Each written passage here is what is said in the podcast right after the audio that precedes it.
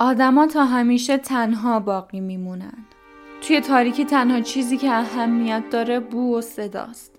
توی تاریکی می‌تونی ساعتها تنها بشینی و به بدن توجه کنی. ببینی بدنت از تو چی می‌خواد. اجازه بدی باهات حرف بزنه و سعی کنی صداشو بشنوی. اول باید فاتح خودت باشی. بعد خونت و بعد کل جهان. این یعنی باید به کوچکترین تغییر و نشونه توی بدن خودت و توی جهان توجه کنی. باید به جزئیات خیلی زیاد توجه کنی. دنیا بر پایه پوچی استواره توی همین تنهاییه که ما شروع می‌کنیم به دیدن جهان. چیزایی که آدمای معمولی به چشمشون نمیاد. آدما به دیدن با دو چشم اونقدر عادت کردن که توانایی حقیقی دیدن رو از دست دادن. حس دیدن رو وقتی که تنهایی فقط می‌تونی کشفش کنی.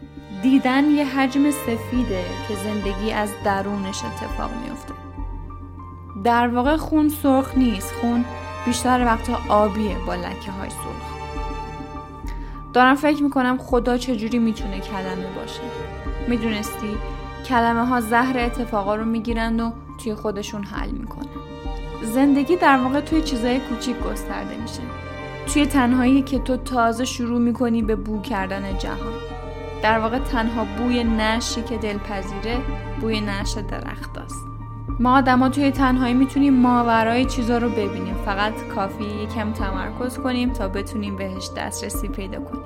آدما وقتی که می‌نویسن در واقع دارن چیزای نامری درونشون رو هم می‌زنن و ازشون چیزی می‌سازن که قابل دیدن و قابل شنیدن باشه. اگه در آستانه نابینا شدن بودیم تموم اتفاقا رو با وسواس بیشتری درک می‌کردیم. منتها ماهایی که می‌بینیم و قوه بینایی داریم جهان رو از طریق کتابا درک می‌کنیم. کتابایی که روحمون رو نوازش میدن در واقع دست نوشته های هنرمندایی که به یه منبع سرشار وصل بودن. هر کدوم از ما هم با تجربه شخصیمون به اون منبع وصل میشیم. زندگی روی این کره خاکی یه جور دیگه ای بود. اگه می‌تونستیم جهانهای دیگه ای رو هم ببینیم. دلیل تنهایی من اینه که هیچ وقت دلیل واضحی واسه بیرون رفتن از خونه نداشتم. احساس می‌کنم چیزایی که اون بیرون هستن با من هیچ ارتباطی نداره. هیچ چیز اون بیرون ارزش جنگیدن نداره. چون علنا هیچ چیز رو نمی‌تونی مال خودت کنی. همه چی فانیه. درست مثل ما آدما.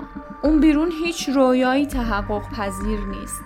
چون آدما خودخواهتر از اونن که بخوان به کسی جز خودشون فکر کنن.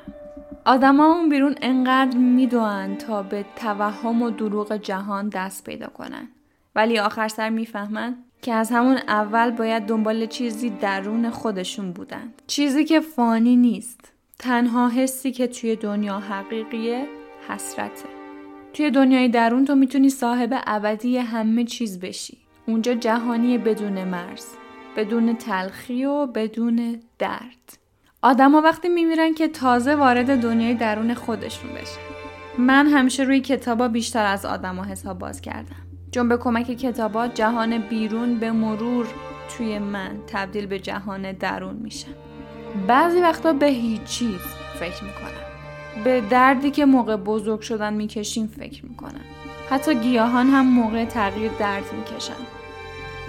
می‌دونی اصلا آدما بعد از مرگشون وارد ریشه و ساقه گیاه ها میشن. و رشد می‌کنن و از طریق اونا صحبت می‌کنن. بعد ما اونا رو به عنوان چیزای قشنگ گوشه و کنار خونم می‌ذاریم. شاید الان گیاهی که بالا سر تخت منه یه بچه کوچیک باشه. شاید هم یه پدر بزرگ مهربون باشه. کسی چه می‌دونه؟ چیزایی هم هست که هیچ وقت نمی‌تونم کامل بگمشون. چون وقتی به کلمه در میان از ابعادشون کاسته میشه و معنای حقیقیشون رو از دست میده. به خاطر همینه که ابعاد دقیق تنهایی رو هم نمیشه هیچ وقت تعیین کرد. وقتی میگم من 23 سالمه و سالها ساکن برزخم باید به چشمام نگاه کنی. وقتی ازش حرف می‌زنم به صدای خون توی رگهات فکر کن. به هر حال بهترین کار هماهنگی با جهانه هماهنگی با ضربان جهان. و اینکه اجازه بدی چیزها به زمانش واسط اتفاق بیفتن.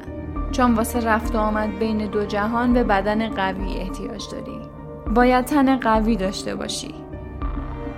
و این نیازمند صبر